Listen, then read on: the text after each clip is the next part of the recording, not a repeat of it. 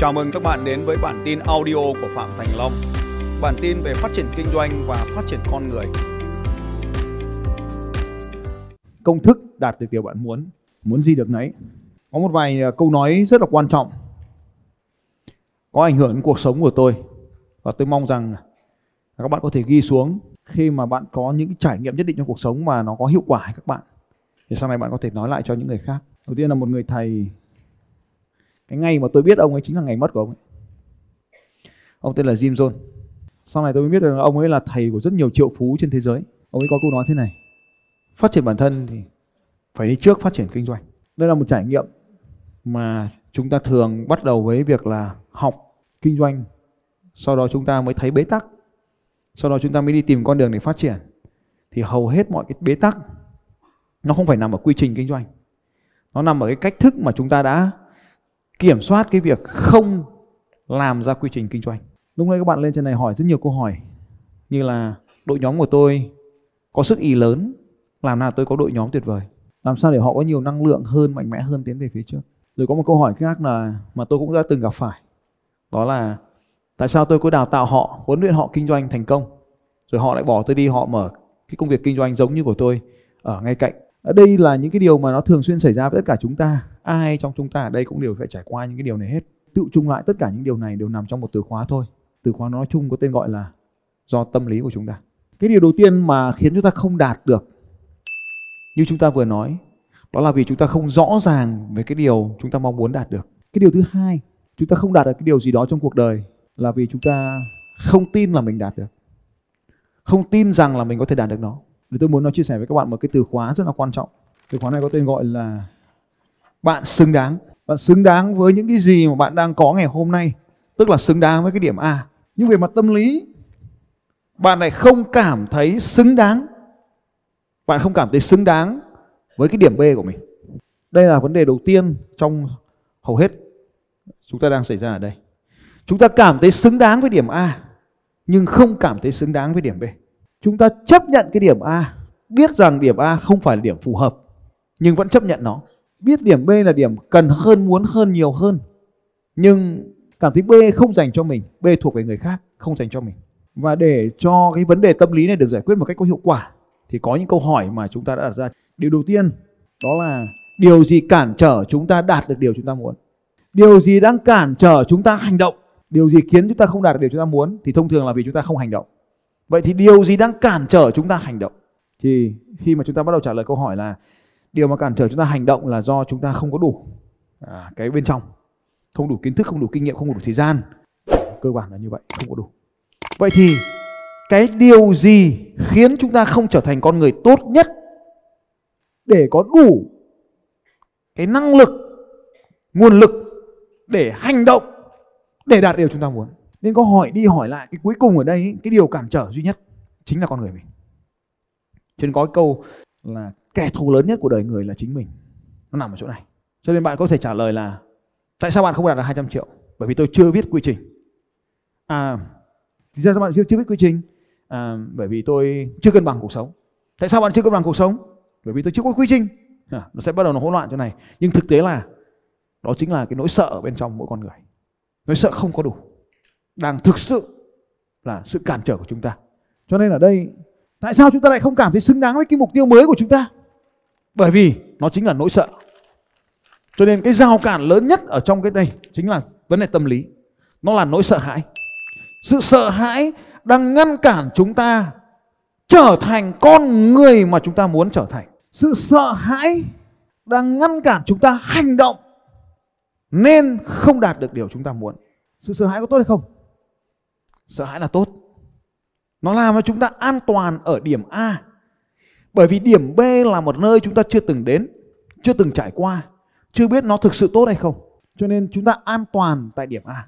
Lúc có mấy câu hỏi là cái sự ngăn cản này, bạn có thể trả lời là nó là sự trì hoãn.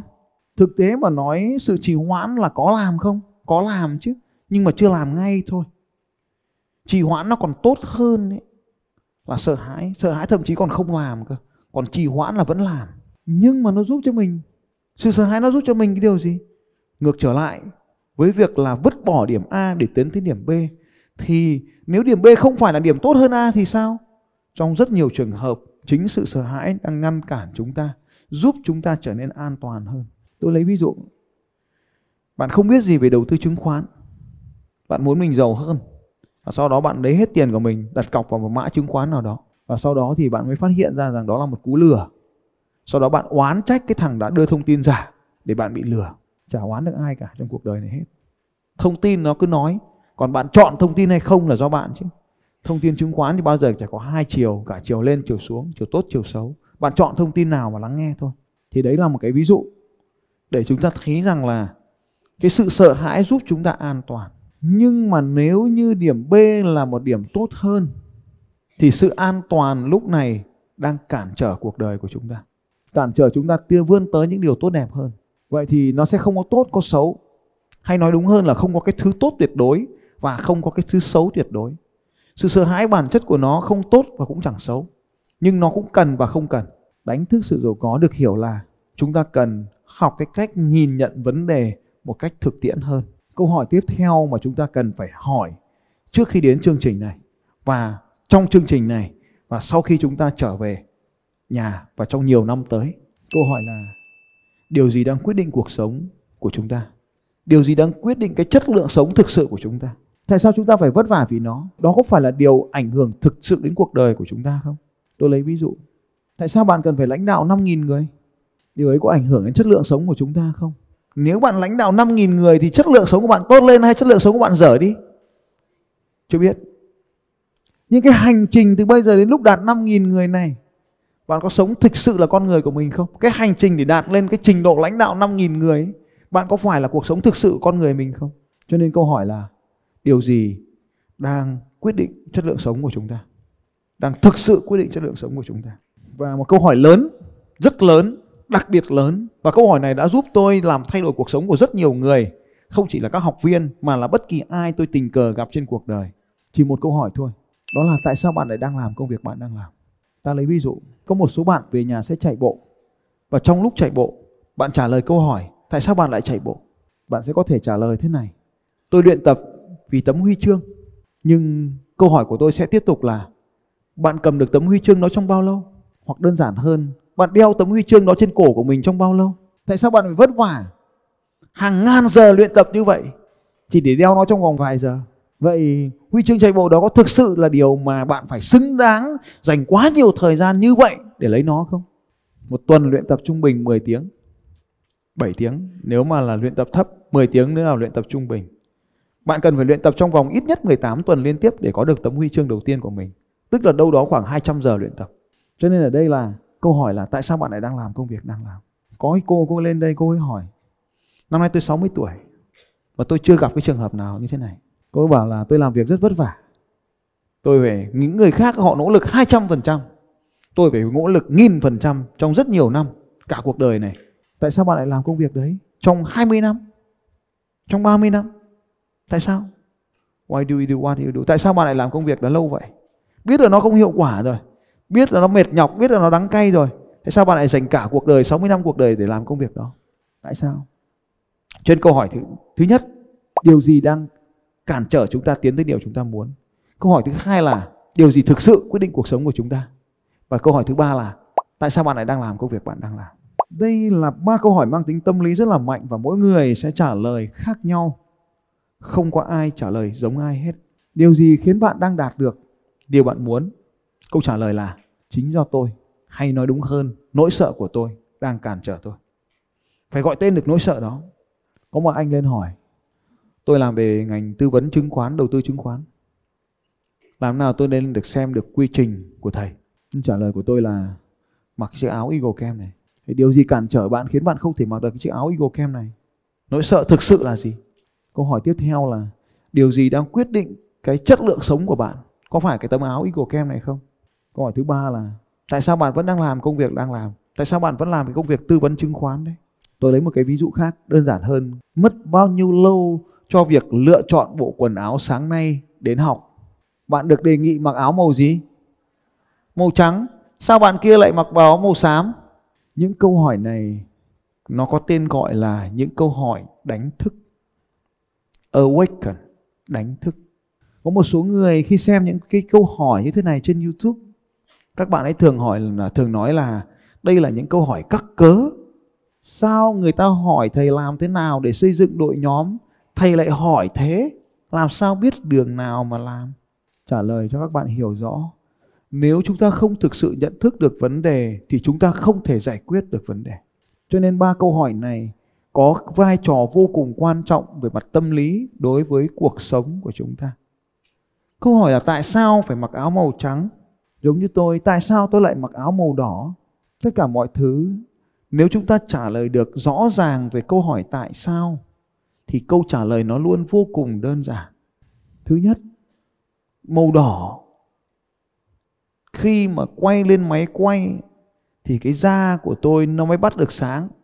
Ai có cái áo khoác màu trắng tôi mượn cái coi. Ai có cái áo khoác bên ngoài màu trắng cho tôi mượn cái. Hoặc tôi màu xanh tôi mượn cũng được. Hoặc màu vàng cũng được. Màu gì thuộc về màu sáng hơn để cho tôi mượn. Cái áo trắng ấy mang lên đây.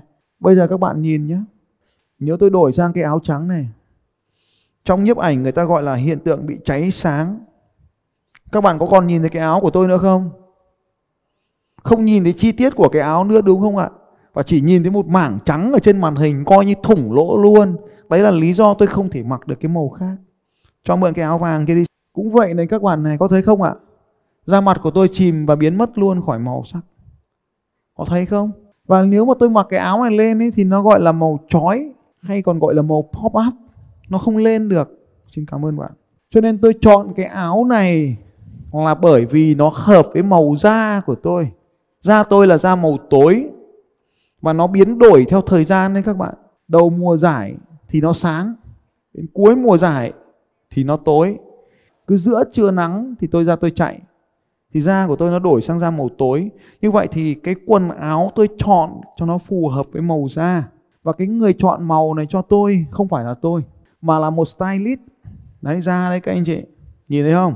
Sau một bài tập thôi đấy, không cần nhiều, chỉ cần một bài tập thôi. Nó là thế này đấy. Tập từ 9 giờ sáng đến tầm 3 giờ chiều thì nó như thế này. Cứ như thế này thì lấy đâu ra mà da đẹp được. Nên là phải chọn cái trang phục cho nó phù hợp với màu da của mình. Cái người mà chọn da cho tôi là một stylist. Như vậy thì cái lý do mà tôi chọn áo này bởi vì tôi cũng có nhiều thử nghiệm. Quay trở lại bạn xem trên kênh YouTube, bạn sẽ nhìn thấy có thời tôi mặc áo xanh này, có thời tôi mặc áo kẻ caro này, có thời mặc áo trắng này, có thời mặc vest này. Nhưng đến cuối cùng, trong khoảng 6 năm trở lại đây, những cái video trên mạng thì các bạn sẽ thấy tôi mặc chỉ một cái áo đỏ này thôi. Thế hay là hôm nay tôi đi đôi giày này đúng không ạ? Tại sao lại chọn đôi giày này mà không phải đôi giày bình thường mình đang đi, mà lại chọn một cái đôi giày khác như thế này? Tại sao tôi lại dùng cây bút này mà không dùng cây bút khác, đúng không ạ? Tại sao tôi lại chọn cái trống này mà không phải cái trống khác? Vậy tại sao tôi lại làm điều này mà không làm điều khác? Tại sao? Không có một câu trả lời chính xác cho tất cả mọi người. Cho nên những câu hỏi này nếu không hiểu thì chúng ta hay gọi là những câu hỏi cắc cớ. Bởi vì câu trả lời biến đổi theo thời gian của mỗi cá nhân. Tại sao lại dùng cái trống này mà không phải dùng bộ TD15 kia? Câu trả lời là do vận chuyển đi lại cần một chiếc trống nhạy hơn, nhẹ hơn, dễ hơn. Vậy tại sao lại dùng trống mà không dùng đàn? Câu trả lời của tôi là trong dàn nhạc, thằng đánh trống là thằng giữ nhịp. Tôi muốn điều khiển âm thanh ở dưới nhanh hơn lên thì tôi đánh trống nhanh, ở dưới các anh ấy sẽ chỉnh lại âm thanh cho nó nhanh lên. Tại sao tôi lại dùng tấm phông màu đen này mà không giống các diễn giả khác, phía sau nó phải là cái màn hình? Câu trả lời là da tôi đen, nên phông càng đen thì da tôi càng trắng. Câu hỏi 1, điều gì thực sự ngăn cản chúng ta trong cuộc sống này? Câu trả lời, nỗi sợ ở bên trong chúng ta. Câu hỏi 2, điều gì đang thực sự quyết định cuộc sống của chúng ta? Câu trả lời, quanh đi quẩn lại, vẫn là chúng ta. Cái cảm xúc của chúng ta chi phối chất lượng sống của chúng ta. Câu hỏi 3 là, điều gì khiến chúng ta đang làm điều này? Câu trả lời cuối cùng vẫn là những cảm xúc chủ đạo đang chi phối trong cuộc đời của chúng ta. Cho nên tôi mới nói rằng tất cả mọi thứ đang diễn ra trong cuộc đời này là do vấn đề tâm lý ở bên trong. Vậy tại sao bạn chọn làm điều này? Câu trả lời là vì tôi muốn làm nó. Đúng không nào? Tại sao bạn lại là muốn làm điều đấy? Thì câu trả lời thực tiễn là do vấn đề tâm lý của bạn ở bên trong. Vậy vấn đề tâm lý ở bên trong này là gì? Nó chính là nằm ở trong một thứ chúng ta trả lời nó là nhu cầu của chúng ta. Điều gì khiến tôi có thể trả lời được những câu hỏi tại sao này? Đó là thông qua quá trình học hỏi, trải nghiệm, đúc kết để rồi đưa ra những kết luận chính xác hơn. Ai có thể dạy tôi tất cả những điều này? Ai có thể dạy tôi tất cả những điều này? Ai? Chính sự trải nghiệm trong thực tiễn giúp chúng ta làm điều này. Trải nghiệm đi. Những gì có hiệu quả thì áp dụng cho bản thân mình. Cái gì không có hiệu quả thì bỏ đi. Sau này làm lại.